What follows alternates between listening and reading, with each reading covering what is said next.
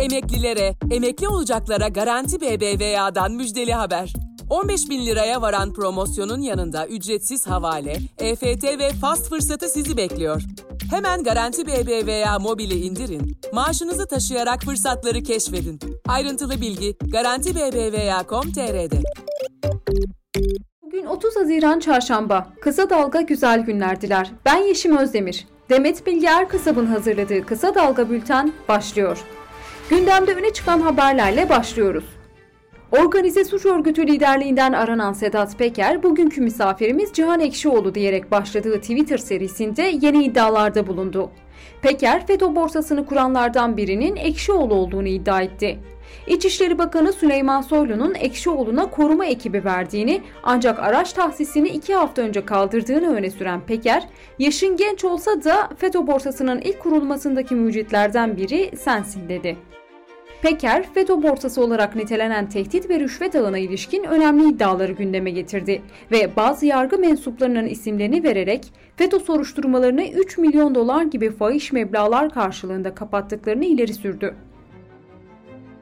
Çekmeköy'de otuz bir Ağustos iki bin on yedi'de Cahit Çetin'in öldürülmesiyle ilgili tutuklanan dört kişinin ardından İstanbul merkezli Aydın, Yalova ve Düzce'de yeni operasyon düzenlendi. Soruşturma kapsamında on üç kişi hakkında gözaltı kararı bulunduğu öğrenilirken aralarında avukat Ayhan Sey'nin de yer aldığı on kişi gözaltına alındı. İstanbul Emniyeti gözaltına alınanların Sedat Peker suç örgütü ile ilişkili olduğunu ileri sürdü.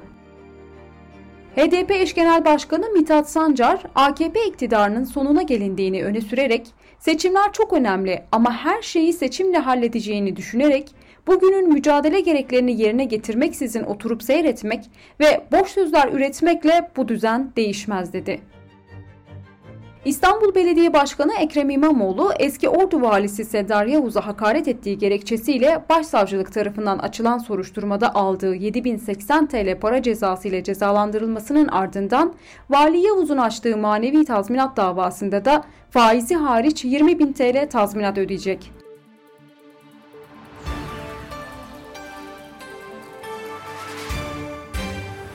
M H P lideri Bahçeli, gençlerimizi ve ailelerini endişe ve strese sokan yürürlükteki sınav sistemi yeni baştan ele alınmalı. Üniversite sınavı tamamen kaldırılmalıdır, dedi. Bahçeli, C H P lideri Kılıçdaroğlu'nu da eleştirerek, Kılıçdaroğlu hazırlanın, altı ay içinde iktidardayız diyor. Nasıl olacak bu Sayın Kılıçdaroğlu? Bu altı ayın sırrı, esbab-ı mucibesi nedir? Gündemde seçim meçim yokken iktidara nasıl geleceksin, diye sordu.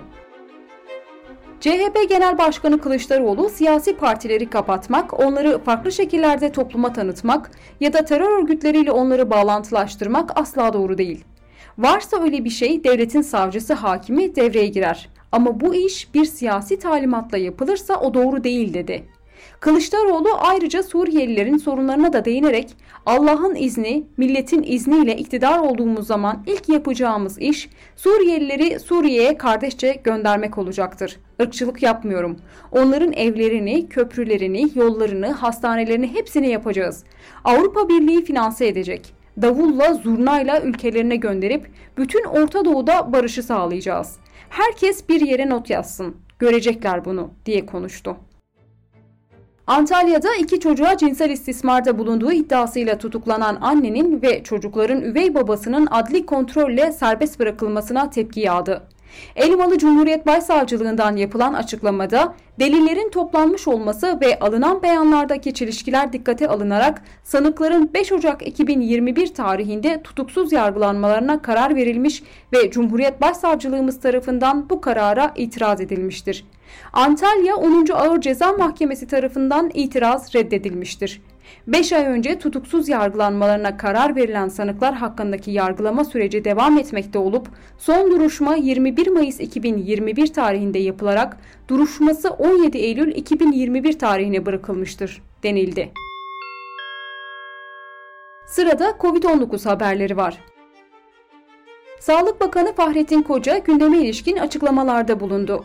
Koca, on altı ilde görülen delta varyantı şu an yirmi altı ilde görüldü. Ağırlıklı İstanbul olmak üzere iki yüz yirmi dört delta ve bunun yüz otuz dördü İstanbul'da. Delta Plus daha yok ama delta varyantı artıyor. yüz otuz sekiz sekansı belirlenmiş hastadan bahsetmiştim. Şu an iki yüz yirmi dörde çıktı ifadelerini kullandı. Koca ayrıca spor müsabakaları sayıları belirlenerek tedbirlerle seyirciliği oynanabilecek dedi. Aşı karşıtlığı ve aşılar hakkında gündemdeki birçok soruyu değerlendiren Harvard Tıp Profesörü Gökhan Hotamişligil, aşı karşıtlığı salgının kendisi kadar vahim dedi. Hotamişligil, kesin olan bir şey, bu ilk koronavirüs salgını değildi ve son koronavirüs salgını da olmayacak. Fakat ben bu virüsün sürekli bizi yoklayacağı, türlü türlü zamanlarda ortaya çıkacağını, yeni pandemiler yaratacağını düşünmüyorum. Elde muazzam güçte bir silah, aşılar var artık. Virüsün böylece baskılanacağını, dolaşım alanının daralacağını ve tehdit olmaktan çıkacağını düşünüyorum. Tabii bu etkin ve tüm dünyada aşılanmanın gerçekleşmesine bağlı olacak diye konuştu. Türk Tabipler Birliği, aşılamanın yapıldığı ilk gruplar olan sağlık çalışanları ve altmış beş yaş üzeri yurttaşlara Delta varyantına karşı etkisi kanıtlanmış bir aşı daha yapılması gerektiğini açıkladı. Manisa Celal Bayar Üniversitesi tarafından yapılan Sinovac aşısının bağışıklık yanıtı üçüncü ay izleme sonuçları çalışması, Sinovac aşısı olan sağlık çalışanlarının yüzde doksan beşinde antikor seviyesinin üç ay sonra düştüğünü gösterdi. Ve ekonomi. Pandemide İstanbul Boğazı'ndaki yalılara talep arttığı açıklandı. İstanbul'da pandeminin başlangıcından bu yana otuz beşin üzerinde yalının satıldığı, bu rakamın son yirmi yılda satılan yalı sayısına eşit olduğu ifade edildi. Milyon dolarları bulan fiyatlarına rağmen satılık yalı ve yalı dairelerine ilgi yoğunluğunu sürdürürken kiralık yalı ya da yalı dairesi bulmanın neredeyse imkansız hale geldiği belirtildi. Türkiye İstatistik Kurumu verilerine göre ekonomik güven endeksi Mayıs ayında doksan iki nokta altı iken Haziran ayında yüzde beş nokta altı oranında artarak doksan yedi nokta sekiz değerine yükseldi. Halkbank'a kredi borcu olan esnaf sayısı iki bin on yedi yılından bu yana yedi yüz yirmi bin artarak dört yüz kırk sekiz binden bir milyon yüz altmış sekiz bine çıktığı bildirildi. Türkiye'deki esnafın yarısının bankaya borcu var. Dünyadan haberlerle devam ediyoruz. Piyasa değeri bir trilyon doları aşan A B D'li teknoloji şirketleri arasına bir yenisi eklendi. Facebook'un piyasa değeri A B D'deki tekel davasından gelen haberle birlikte bir trilyon doları aştı. Şirketin kurucusu ve C E O'su Mark Zuckerberg'ün serveti de beş milyar dolar artarak yüz yirmi sekiz milyar dolara yükseldi. Bu artış Zuckerberg'ü dünyanın en zengin dördüncü kişisi haline getirdi. Piyasa değeri bir trilyon doların üzerinde olan şirketler Apple, Microsoft, Amazon, Google'ın çatı kuruluşu Alphabet Inc ve Facebook olarak sıralanıyor. A B D Dışişleri Bakanlığı Beyoğlu'nda onur yürüyüşüne izin verilmemesi ve eyleme polis müdahalesiyle ilgili açıklamada bulundu. A B D Dışişleri Bakanlığı sözcüsü Ned Price sosyal medyadan yaptığı paylaşımda son zamanlarda İstanbul'da ifade ve barışçıl toplanma özgürlüklerinin engellenmesinden endişe duyuyoruz ifadelerini kullandı. Fox News'in sunucusu Tucker Carlson, Biden yönetimini programını yayından kaldırmak amacıyla mesajlarını ve e-postalarını gizlice okumakla suçladı. Carlson, bilgi edinme özgürlüğü yasasına dayanarak ekibinin N S A ve diğer federal kurumların kendisi ve programı hakkında topladığı bilgileri talep ettiğini söyledi. Muhalif gazetecileri gizlice gözetlemek demokrasiyle bağdaşmaz, dedi. Afganistan'da A B D ve NATO güçlerinin çekilme tarihi yaklaşırken Taliban da ülkenin farklı yerlerinde saldırılar düzenlemeyi ve bazı noktaların kontrolünü ele geçirmeyi sürdürüyor. Son günlerde çatışmaların Afganistan'ın kuzey ve orta bölgelerinde yoğunlaştığı belirtiliyor. Uzmanlar Taliban'ın en güçlü olduğu bölge olan güneyin ötesine geçerek diğer yerlerde de hakimiyet kurmaya çalıştığı yorumunu yapıyor. Bültenimizi Kısa Dalga Podcast'ten bir öneriyle bitiriyoruz.